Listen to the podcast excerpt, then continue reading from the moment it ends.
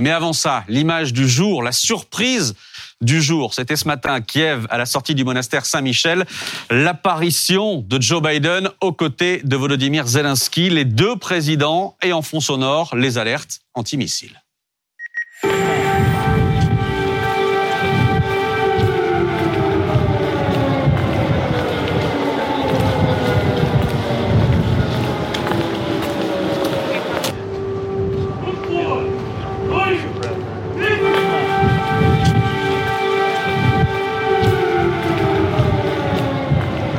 Personne ne savait que le président américain était en Ukraine. La Maison Blanche avait caché son départ des États-Unis. Mesures de sécurité oblige. Visite symbole à quatre jours du premier anniversaire de cette guerre. Bonsoir Thierry Mariani. Bonsoir. Merci beaucoup d'être avec nous, député européen du Rassemblement national. Je le dis tout de suite, on vous présente souvent comme proche de la Russie. Quel mot vous utilisez, vous?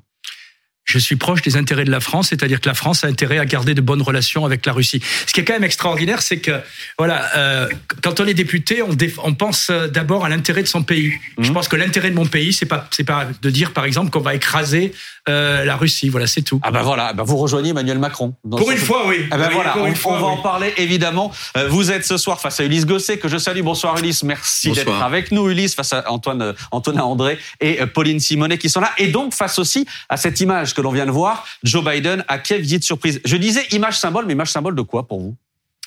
Image symbole en réalité des États-Unis et de l'OTAN qui euh, s'engagent pleinement dans cette guerre. Voilà. Je pense que dans cette visite, il y a. Pleinement, c'est-à-dire trop? bah, C'est-à-dire, euh, on est prêt à se battre euh, jusqu'au bout, c'est-à-dire jusqu'au dernier Ukrainien. Voilà, puisqu'en réalité, je constate qu'à Munich, ou avec cette visite, les Occidentaux disent euh, qu'ils sont prêts à soutenir l'Ukraine, qu'ils sont mhm. prêts à lui donner des armes, c'est-à-dire on continue dans l'escalade, euh, mais tout en disant que c'est un combat essentiel pour la civilisation, essentiel pour la démocratie.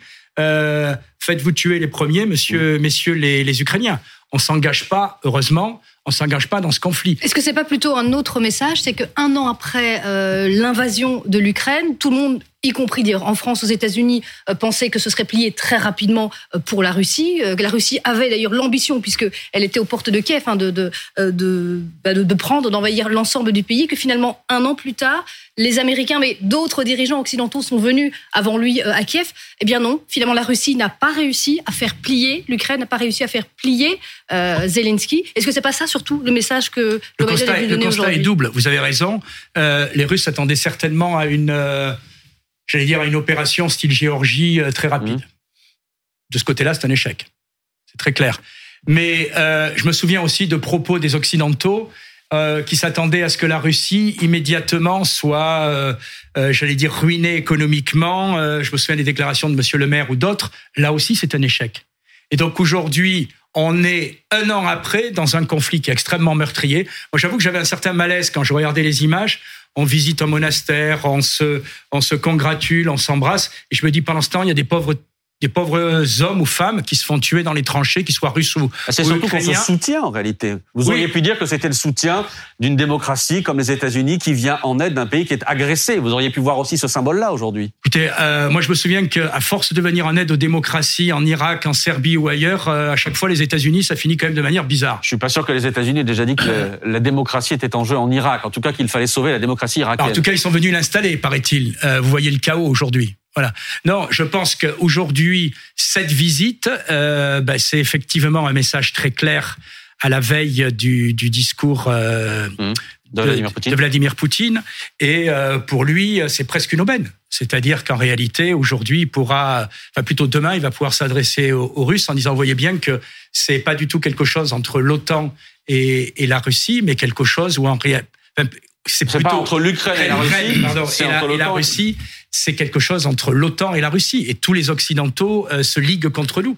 Donc je pense que ça va être un discours au contraire très ferme, mmh. où il va faire un appel à l'unité euh, de la nation et où, à mon avis, il va essayer de remobiliser son pays. Pour, pour comprendre d'où vous parlez, parce que Maxime a commencé par là, mais euh, est-ce que vous, vous considérez que la Russie a mené une agression insupportable et illégitime en Ukraine et que donc il est normal que la communauté internationale se mobilise contre cette, euh, cette agression. Et par ailleurs, vous disiez tout à l'heure que vous étiez un député qui défendait son pays. Euh, vous n'avez pas du tout, vous, d'intérêt personnel, euh, financier, amicaux en Russie, parce qu'il y a eu un certain nombre d'affaires. Je vous rassure, si j'avais des intérêts... Il y a notamment une, une, le Parlement européen qui vous a reproché d'avoir été observateur en Crimée au titre de député européen mm. au moment du référendum. Donc c'est juste pour qu'on sache de vous parler. C'est-à-dire, est-ce que la Russie est bien agresseur et vous, quels sont vos liens précis avec la Russie? Figurez-vous que entre le fait d'avoir été ministre, le fait d'avoir été député, le fait d'être cité en permanence comme un soutien de la Russie, je pense que tout est décortiqué en ce qui me concerne. Je vous rappelle que j'ai été aussi candidat au régional il y a pas longtemps on m'a décortiqué 600 fois sur euh, les histoires de la Russie. Plus que décortiquer, le parquet ouvert une enquête. Hein. que par moment, certains puissent avoir des convictions qui soient pas forcément celles de la majorité. Vous avez jamais été au que par d'une société russe Non, je n'ai jamais eu de société russe. Franchement. Non, au, conseil d'administration d'une société russe proche de. je n'ai jamais été au conseil d'administration d'une société russe. Il y a un article qui traîne d'une société qui n'a jamais été déposée. Euh, voilà, et c'est tout. Et chaque fois, on me le ressort. Euh, écoutez, par contre, j'espère que vous poserez à certains interlocuteurs qui sont ici, s'ils sont dans les think tanks américains. C'est non, mais je le dis aussi parce que, quand je vois des fois passer sur des sur BFM des gens qui émarchent dans des think tanks américains, voilà, moi, je n'ai aucun intérêt en Russie. Que les choses soient claires. On peut rappeler aussi, on est obligé de le faire aussi, que le parquet euh, de Paris enquête sur de possibles faits de corruption, de trafic d'influence. Oui, ça fait deux ans. Hein. Oui, ça fait deux ans, mais en tout cas, on le rappelle aussi. Oui, d'accord, ça fait deux ans. Et je redis, grâce à vous, que si un juge veut me voir, mhm. j'accours dès demain. C'est même pas la peine qu'il demande de la levée de mon immunité. Mais vous savez, par moment, c'est facile de d'ouvrir une enquête euh, pour salir les gens. Voilà. J'ai des opinions qui sont pas les mêmes que la majorité en ce moment. opinion, c'est que la Russie est l'agresseur dans ce conflit et que c'est une agression illégitime. Je dis simplement que pour moi, la guerre n'a pas commencé il y a un an. Excusez-moi, la guerre a commencé. D'abord, la guerre. Non, c'est l'invasion russe qui a, qui a eu lieu. Il y a, c'est l'invasion russe de l'Ukraine qui a eu lieu il y a un an. L'invasion russe, oui, de, l'attaque de la Russie vis-à-vis de l'Ukraine. L'invasion d'un territoire mais pour moi, indépendant. Pour moi, pour moi, ça a commencé d'abord militairement en, 2004, en 2014 où euh, depuis 2014 on a des mmh. combats dans le Donbass. Oui, avec des infiltrations de Russes qui soutiennent les indépendantistes du Donbass. Et avec, des, et avec l'armée ukrainienne qui ne respectait pas, elle aussi, les deux ne les respectaient pas. Les deux parties. accords, les ce deux parties. C'est ce que je dis. Non, mais là on parle de l'anniversaire de l'invasion de l'Ukraine par la Russie. Vous me prenez le film au milieu de l'histoire. Vous ne pas remonter à Catherine II et à Non, non, mais attendez, moi je remonte pas à Catherine II, mais il faut quand même aussi, pardonnez-moi, c'est très sympa de prendre le sixième épisode avant d'oublier les deux premiers. L'Ukraine, ça a commencé comment? Monsieur Gosset, vous connaissez l'histoire aussi bien que moi. Par une déstabilisation du Donbass par les pro-indépendantistes, pro-Moscou. Ça a commencé avant. Ça a commencé en 2014. ça a commencé en 2013-2014 par un traité euh, économique que l'Union européenne a voulu signer uniquement avec, euh, enfin, voulait être le seul signataire avec l'Ukraine, alors qu'une partie des Ukrainiens voulait un accord à trois. Et cet accord a commencé à tout déstabiliser. C'est là où il y a eu Euromaïdan, etc. Et après, ça, il y a eu effectivement les, les événements euh, militaires dans le Donbass. Mais ça veut dire que c'est une histoire qui n'a pas commencé il y a un an. C'est trop simple. Non, mais d'accord, mais l'invasion, elle a eu lieu il y a un an. Sur ce point, est-ce que vous pouvez vous prononcer? Vous la condamnez fermement? Je pense que c'est une erreur d'avoir attaqué, oui. Et vous la condamnez? Ça veut dire quoi la condamner bah, C'est-à-dire, il faut que Poutine se retire ses troupes. il faut, moi, je suis pas là respecter l'indépendance de l'Ukraine. Ce que je condamne, c'est la guerre. Je veux dire, en ce moment, vous me demandez qui l'a provoqué la guerre? Qui l'a provoqué? Les deux. Excusez-moi, ben, ben, oui, ben, écoutez, même si ça vous plaît pas, les deux, je dis tout à l'heure vous avez repris un argument de Moscou. Vous avez repris un argument de Moscou. En Ukraine, quand les États-Unis la guerre en Ukraine, vous avez repris un, argument de Moscou. Vous avez dit la visite de Joe Biden, c'est le signal que on va tuer jusqu'au dernier Ukrainien. C'est exactement ce que dit Poutine. Non, c'est ce que dit Poutine. Ben, Est-ce que c'est pas plutôt l'inverse? C'est empêcher que tous les Ukrainiens soient annexés, tués, éliminés s'ils ne sont pas d'accord avec Moscou? Je dis simplement que j'entends sur tous les plateaux des gens qui disent c'est une guerre de civilisation, c'est une guerre pour la démocratie, c'est une guerre pour nous sauver. Mais si c'est ça, il faut qu'on y aille.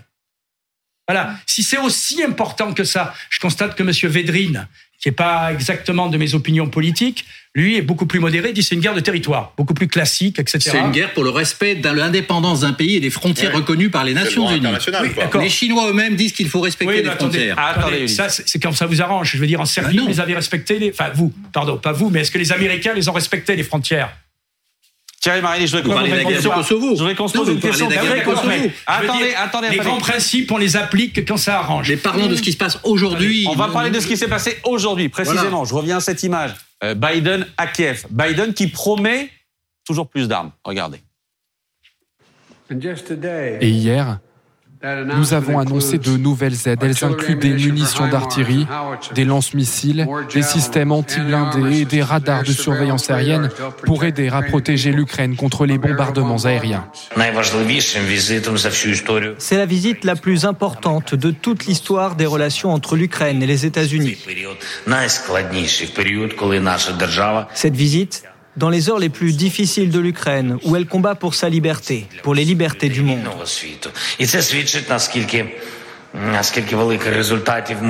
Les résultats que nous avons déjà obtenus sont historiques, parce que nous sommes désormais ensemble, avec le monde entier, avec les États-Unis, avec l'Europe. Toujours plus d'armes, dit Biden. Est-ce que vous dites, vous, au contraire, qu'il faut s'arrêter là? Euh, je pense qu'aujourd'hui, il vaudrait mieux euh, essayer de négocier la paix plutôt que donner toujours plus d'armes, parce qu'où est-ce qu'on va s'arrêter? Voilà, d'abord il a voulu des finances, on a donné des finances. Après il a voulu des munitions, on a donné des munitions. Après c'était des armes anti-chars, on a donné des armes anti-chars, des canons et, des tanks. Maintenant, ce qu'il demande, c'est des avions. Voilà, là c'est quand même l'escalade. Donner des avions. C'est parce que Poutine continue d'avancer depuis un an et même en ce moment, ça va peut-être vous satisfaire de grignoter certains territoires ça dans le Donbass. pas, non mais caricaturez pas. Bah, si Poutine arrêtait la guerre, euh, il n'y aurait pas besoin de nouvelles armes. Oui, bah attendez, si euh, l'Ukraine aussi était prête à négocier, si l'Ukraine, comme la Russie, avait appliqué les accords de Elle était, elle était prête à négocier jusqu'au massacre de Boutcha qui a rendu toute négociation euh, impossible. Elle a, jamais appliqué, je suis désolé, je lisais les deux ont provoqué la guerre en ne respectant pas les accords de Minsk. Voilà. Personne ne les a respectés, même Poutine. C'est ce que je vous dis, je vous dis les deux. Ah les deux. Et je il y en a un seul qui a envahi l'autre. Et je pense que là, il y en a un seul qui a envahi l'autre. Je pense que le, rôle de la France ou le rôle de l'Allemagne, euh, mais j'ai cru comprendre que finalement ces deux pays n'y croyaient pas à, ces accords, c'eût été de faire respecter ces accords. Voilà, on était quand même euh, présent quand il y a eu ces accords qui ont été signés. En réalité, on a signé ces accords et on s'est aperçu qu'on les a jamais fait respecter. Aujourd'hui, on a une guerre. Le problème, c'est comment l'arrêter. Et je suis pas vous dites comment l'arrêter. Vous dites comment l'arrêter. Vous dites négocier. Poutine ne veut pas négocier. Attendez, je veux dire que quand euh, en 2008, par exemple, euh, Nicolas Sarkozy a pris son bâton de maréchal et est allé euh, négocier à, à Moscou et à Tbilissi, personne voulait négocier au départ. Voilà. Et moi, ce que je regrette, c'est que la France soit pas plus présent. On est au niveau européen hum. le seul pays qui a un siège permanent au Conseil de sécurité. On est un pays qui a une grande tradition diplomatique. Voilà. Et d'ailleurs, on est le pays qui par moment à une position la plus équilibrée. J'avoue que je ne soutiens pas Emmanuel Macron, vous en doutez, mais la mise au point de ce matin euh, me semble enfin Je le cite, Emmanuel Macron. Je veux la défaite de la Russie en Ukraine. Certains veulent avant tout écraser la Russie. Cela n'a jamais été la position de la France et cela ne sera jamais. Vous ne voulez pas la défaite de la Russie en Ukraine? Moi, je veux. Attendez, mais le problème. Euh, je, moi, je veux que tout ça s'arrête. Voilà. Euh, aujourd'hui, on n'est pas dans un, moment où il y aura euh, une défaite et une victoire tout de suite. Regardez, depuis trois mois, en réalité, les deux lignes de, enfin, les lignes de France stagnent. Mmh. D'accord, l'avance d'un kilomètre quelque part. C'est-à-dire que depuis trois mois, les gens se massacrent pour rien, pour rien. C'est comme euh, Verdun. Comment C'est comme Verdun. Oui, oui, mais c'est horrible. Voilà, c'est tout. Ah je veux dire, euh, on est sur un plateau, on en parle, mais c'est. Vous parliez de la France, je peux vous dire une chose quand même qui est importante, puisque vous souhaitiez l'intervention de la France. La France, vendredi, jour de l'anniversaire de l'invasion russe, propose aux Nations Unies une résolution justement pour trouver un chemin vers la paix. Une résolution qui pourrait être adoptée. Ça, vous me l'apprenez, mais, ben, Catherine Colonna y va et elle va expliquer cela et elle a des chances d'être entendue. En tout cas, c'est l'objectif de la France, effectivement, trouver une solution pour arrêter la guerre. Mais la simple solution, ça serait tout simplement que Poutine retire, ses troupes jusqu'aux frontières, au moins du 24 février 2022 et sans doute mieux aux frontières de 1991, reconnues par la Russie de l'époque. C'est bien pour ça qu'il faut qu'à un moment, il y ait une démarche pour proposer ce genre de démarche. Aujourd'hui, les deux interlocuteurs, enfin les deux pays belligérants ne se parlent plus. Mhm. Euh, voilà. Et donc, euh, si on veut une paix, il y a un moment où il faut que la France euh, ou un autre pays euh, devienne un intermédiaire. On a un moment, on a cru à la Turquie. Oui, mais justement, la, la France, là, Emmanuel Macron, vous le citiez justement en disant que pour une fois, euh, vous le soutenez dans certaines de ses déclarations. Emmanuel Macron, si, si, on refait le fil, juste avant la guerre, il a essayé jusqu'au bout, il a été très critiqué d'ailleurs pour ça, jusqu'au bout euh, d'essayer la guerre. Il s'est rendu à Moscou. Il a même été un peu humilié quand on a revu les images euh, par la suite, hein, en voyant qu'il pensait avoir tout résolu. Et finalement, Poutine a envahi quelques jours plus tard l'Ukraine. Aujourd'hui encore, il souhaite euh, parler avec Vladimir Poutine, mais en fait, la réalité, c'est que Moscou, euh, du côté de Moscou, on ne le prend pas au téléphone. Donc, on a l'impression quand, quand vous demandez des négociations que euh, c'est la faute des Ukrainiens, c'est la faute des Occidentaux, c'est la faute de la France, et que c'est pas avant tout la, la, faute de, Moscou qui ne souhaite absolument Bien pas sûr que c'est la faute aussi de Moscou. Bien sûr que c'est la faute aussi de Moscou. Sauf que quand vous voulez négocier la paix, au moins négocier un cessez-le-feu, si vous commencez par répéter un jour sur deux que vous voulez la défaite d'un des deux, ben vous n'êtes pas forcément aujourd'hui le mieux placé pour, euh, pour entamer cette négociation. Le paradoxe aujourd'hui, c'est que ce sont des pays comme la Turquie ou, ou d'autres qui sont, euh, j'allais dire, un peu à l'écart de ce conflit, qui peuvent être des puissances de négociation, et malheureusement pas nous, parce que je constate quand même qu'entre les propos d'Emmanuel Macron à Munich et le lendemain la rectification à Paris, vous reconnaîtrez qu'il y a quand même. Mais vous ne vous réjouissez pas de l'union, de l'Union européenne, de, l'unité. Euh, vous ne vous réjouissez pas de l'unité de l'Union européenne ah, sur ce dossier? Je vais être franc avec vous. Je pense que l'Union européenne dans cette crise pour la France est un boulet. Pourquoi un boulet, un boulet Parce que on est complètement pieds et poings liés à la politique européenne. Vous savez, on nous avait vendu une politique européenne euh, commune en nous disant ah oui mais la voix de la France sera plus forte euh, avec l'Union européenne. Ben regardez dans cette crise est-ce qu'on est plus la voix de la France est plus forte qu'en 2008 quand il y a eu euh, le, problème entre la Russie et la Géorgie? Est-ce qu'elle est plus forte qu'en 2014, quand on est allé négocier les accords. Oui, est plus forte. Je veux dire pourquoi. Vous avez vu la pandémie, comment l'Europe s'est mobilisée pour obtenir des vaccins et des médicaments? Là, l'Europe a été plus forte, c'est la France aussi. Aujourd'hui, pour la première fois depuis le début de la guerre, les Européens sont d'accord pour coordonner leur achat d'armement, de munitions pour éventuellement satisfaire l'Ukraine. Ça fait deux, deux choses absolument essentielles. Les médicaments, le sanitaire, la santé et les armes que l'Europe peut maintenant coordonner. C'est un progrès extraordinaire, non? Avec toute l'estime que j'ai pour vous, vous me permettrez de ne pas être totalement d'accord sur les ben médicaments. Mais c'est un autre débat. Ben, on a eu nos vaccins quand même. Oui, on a eu nos vaccins, mais je pense qu'on grâce au financement de l'Europe, tous les pays qui les ont et, et, la compensation des pertes dues aux vaccins, tout seuls ont payé moins cher. Voilà, donc euh, c'est l'Europe qui a financé les plans de relance, qui a permis aux États comme la France, l'Italie de survivre combien on va toucher?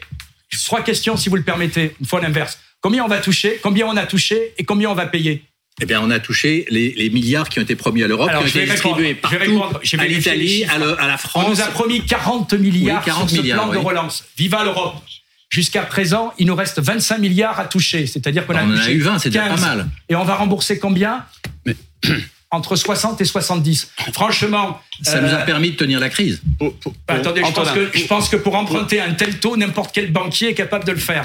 C'est pas forcément une bonne affaire. Une fois de plus, l'Europe nous coûte cher. Je reviens si vous permettez deux secondes. Pour, revenir sur la guerre en Ukraine, juste, Monsieur Mariani. Est-ce que vous êtes allé faire un tour en Pologne, en Estonie, en Lituanie pour voir un petit peu comment les opinions publiques et comment ces pays-là vivent cette agression de la Russie? Parce que vous avez un discours qui circoncie le conflit à l'Ukraine et à la Russie. En réalité, il y a un sujet qui est beaucoup plus global pour la sécurité en Europe. Et quand vous allez voir les Polonais, les Lituaniens et les Estoniens, je serais bien curieux d'aller que vous y alliez les convaincre, de leur dire que Poutine n'est pas un danger je cherche pas, en, totale sécurité. parce que c'est ça l'enjeu aussi. je ne chercherai pas à les convaincre parce que je comprends leur position. Quand est-ce que le dernier soldat du tsar a quitté Paris? Il y a deux siècles. Mmh. Quand est-ce que le dernier char soviétique a quitté euh, Tallinn, Vilnius ou Varsovie, il y a 30 ans. Eh Donc je comprends les Polonais, les Baltes. Ce que je critique, excusez-moi, c'est qu'on est aspiré par ces États dans une politique de plus en plus belliciste, plus d'armes et tout. Aujourd'hui, le rôle de la Pologne dans cette crise, je les blâme pas, ils sont à la frontière. Voilà, on change, on revient pas sur la, la pardon, la, la géographie. Voilà, la Pologne est obsédée par la menace russe et ça se comprend avec l'histoire, mmh. mais les intérêts de la France, c'est pas forcément les mêmes. Voilà. Et aujourd'hui, Aujourd'hui, on suit aveuglément la politique polonaise, on suit aveuglément la politique des États baltes. C'est eux qui font le tempo. C'est pas l'Allemagne et c'est pas la France au sein de l'Union européenne et c'est pas nos intérêts. Bah, c'est-à-dire qu'au lendemain de la, de la deuxième guerre mondiale, on a fait un ensemble communautaire européen qui justement était censé nous protéger de la guerre et qui était fait notamment pour que nos intérêts européen au niveau du continent soit justement la paix. Donc en fait, ce qui concerne les Polonais, ça nous concerne aussi, Monsieur Mariani. C'est comme ça qu'a été conçue l'Union européenne et c'est comme ça qu'on réagit aujourd'hui dans ce conflit. Mais... Et, c'est assez étonnant de votre part, député européen, que vous remettiez en cause cette, euh, cette réaction-là. C'est assez Je ne remets pas en cause, je vous ai expliqué au contraire que je les comprends. Voilà, que je les comprends. Mais excusez-moi, l'intérêt de la France, l'intérêt, si vous permettez, l'intérêt de la France, c'est d'avoir sa politique. Voilà. Si jamais l'intérêt de la France désormais, c'est de s'aligner sur la politique européenne, voilà.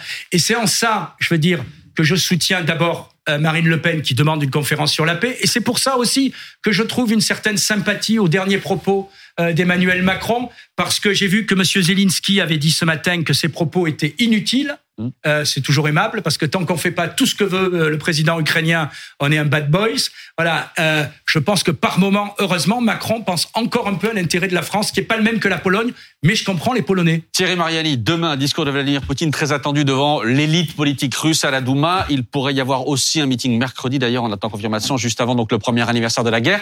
Vous attendez quoi Vladimir Poutine demain, puisque vous nous parlez tout à l'heure de négociations, de paix, etc. Pour vous, que doit dire demain Vladimir Poutine? Le rêve, ce serait qu'ils disent qu'il veut négocier la paix, mais euh, vous me demandez ce que j'attends, c'est ça? Mmh. Par contre, ce qu'il va faire, à mon avis, c'est pas ça. Je veux dire, euh, vous pensez pas qu'après une visite, après ce qui s'est passé ces trois derniers jours, c'est-à-dire euh, Munich, avec la conférence pour la sécurité de l'Europe, etc. Vous allez encore dire qu'on a provoqué Poutine? Je dis pas qu'on va provoquer, mais quand vous avez tous les autres pays qui passent votre temps, votre temps à dire on souhaite votre défaite, on souhaite vous écraser, on souhaite ça, vous attendez pas à ce qu'il fasse un discours à la nation russe en disant ils sont très gentils. Voilà, à mon avis, qu'est-ce qu'il va faire? Et, je répète, on est dans une escalade que je regrette. Qu'est-ce qu'il va faire? Il va faire un discours forcément à la mobilisation, forcément autour de l'unité nationale, à mon avis, euh, de la Russie. Après, j'en sais rien. Je suis pas, vous savez, je sais pas hmm. moi qui écrit les discours de Poutine. Sur ce point, la, venue à Kiev de Joe Biden a changé la donne par rapport à Poutine. C'est un coup de maître pour Biden d'avoir été là la veille du discours de Poutine. Mais qu'est-ce que ça change? C'est-à-dire que la guerre à laquelle on assiste n'est plus la guerre entre la Russie et l'Ukraine. C'est plus une guerre régionale on est face en réalité à un affrontement de la superpuissance mondiale, l'Amérique, face à la Russie. Et le signal est très clair. Et c'est pour ça que les Ukrainiens ont apprécié cette visite, car ils savent qu'ils ne pourront pas être abandonnés par l'Amérique et par les Européens. C'est sérieux? Mais absolument. Et surtout, Demandez aux Kurdes s'ils n'ont pas été abandonnés par les Européens et les, Biden Américains. on les a laissés se faire massacrer par les Turcs. Biden se rend à Kiev pour dire aux Ukrainiens nous sommes avec vous jusqu'à la victoire. Pas question de, de, de, de, ne pas quitter l'Ukraine tant que nous n'aurons pas une défaite de la Russie. Et surtout par rapport à la question que vous posez pour demain. Ce qui change pour Poutine, c'est que maintenant, il est face à face à Joe Biden. On est dans un face-à-face États-Unis-Russie. Et Biden euh, a vraiment posé les lignes de l'affrontement. Maintenant, que va dire Poutine? Certainement, ça sera un discours de combat, ça sera un discours jusqu'au boutiste pour dire l'empire russe est attaqué. La preuve, Joe Biden est à Kiev. Que va-t-il faire en, ayant dit cela? Est-ce qu'il va déclencher une nouvelle mobilisation? Est-ce qu'il va dire aux Russes allez combattre, allez mourir euh, pour le Donbass? Est-ce qu'il va déclarer la guerre? J'en sais rien. non, la euh, mobilisation, la guerre, elle est déjà déclarée. Ah, Est-ce qu'il va euh, déclarer la mobilisation générale? Je n'en sais rien. si je savais ce qu'écrit, je ne suis pas la plume de Vladimir Poutine, si c'est une confidence. Voilà, je dis simplement qu'on est dans une escalade. Voilà, c'est sûr. On est dans là où je vous rejoins, c'est qu'on est dans une escalade parce qu'aujourd'hui, c'est la Russie seule contre tous dans son discours, seule contre et en particulier les États-Unis. Et donc, euh, on est dans une escalade et tout ça n'est pas bon. Voilà. Il y a les euh, Chinois quand même qui soutiennent encore Vladimir Poutine. Oui, mais enfin, euh, discrètement ou timidement. Je ne sais pas quelle épithète on peut, quel mot on peut employer. Une toute dernière question, Thierry Mariani. On le voit, on arrive à ce premier triste anniversaire de la guerre. On a l'impression qu'aucune de vos convictions n'a été ébranlée par tout ce qui s'est passé, par tout ce qu'ont fait les Russes depuis euh, un an, euh, les déportations de, gamins ukrainiens, euh, les massacres du côté de Boutcha, etc. Tout ça n'ébranle pas vos convictions. Attendez, vous mélangez tout, pardonnez-moi, mais euh, qu'il y a eu des, qu'il y a eu des crimes de guerre, j'en suis persuadé. Hum. Malheureusement, je connais pas de guerre sans crime de guerre. Voilà. Et c'est inadmissible. il faudra qu'il soit jugé. Du côté de la Russie, vous voulez dire? Des deux côtés, madame. Des deux côtés, madame. Voilà. Quand, quand la Commission, enfin plutôt quand le Parlement européen veut mettre en place un tribunal pour juger les crimes de guerre, j'aurais voté des deux mains si ça avait été les crimes de guerre. Euh, moi, j'ai vu pendant, excusez-moi, un certain temps aussi, euh, aussi, des civils assassinés dans le Donbass. Ça faisait bouger personne sur les plateaux en Occident. Voilà, donc j'ai jamais dit que j'étais pas choqué par tout ça. Voilà, j'ai jamais dit que j'approuvais en bloc. Euh, S'il y a eu déportation, ce qui reste à prouver, bien sûr que c'est condamnable. Si, mmh. Je suis persuadé qu'il y a eu des crimes de guerre des deux côtés. Bien sûr, c'est inadmissible. Mais après, Et les déportations, vous en doutez aujourd'hui? il y a une enquête de l'ONU très bien documentée sur le sujet. Oui, oui, c'est pas très clair. c'est très documenté. de toute façon, s'il y a eu des déportations, euh, c'est évident que, que c'est condamnable. Après, c'est pas si facile que ça, euh, puisqu'on parle de villes où, qui ont été occupées, des parents qui avaient vraiment disparu, voilà. Mais s'il y a eu déportation, bien évidemment que c'est. Est-ce qu'il y a une alternative à Poutine à Moscou? Ce sera la dernière question du Lisbonne. Aujourd'hui, je ne pense pas. Ou plutôt, s'il y a une si vous demandez dans le personnel. Euh, euh, de gouvernement ou politique, je crois que l'alternative peut peut-être être pire.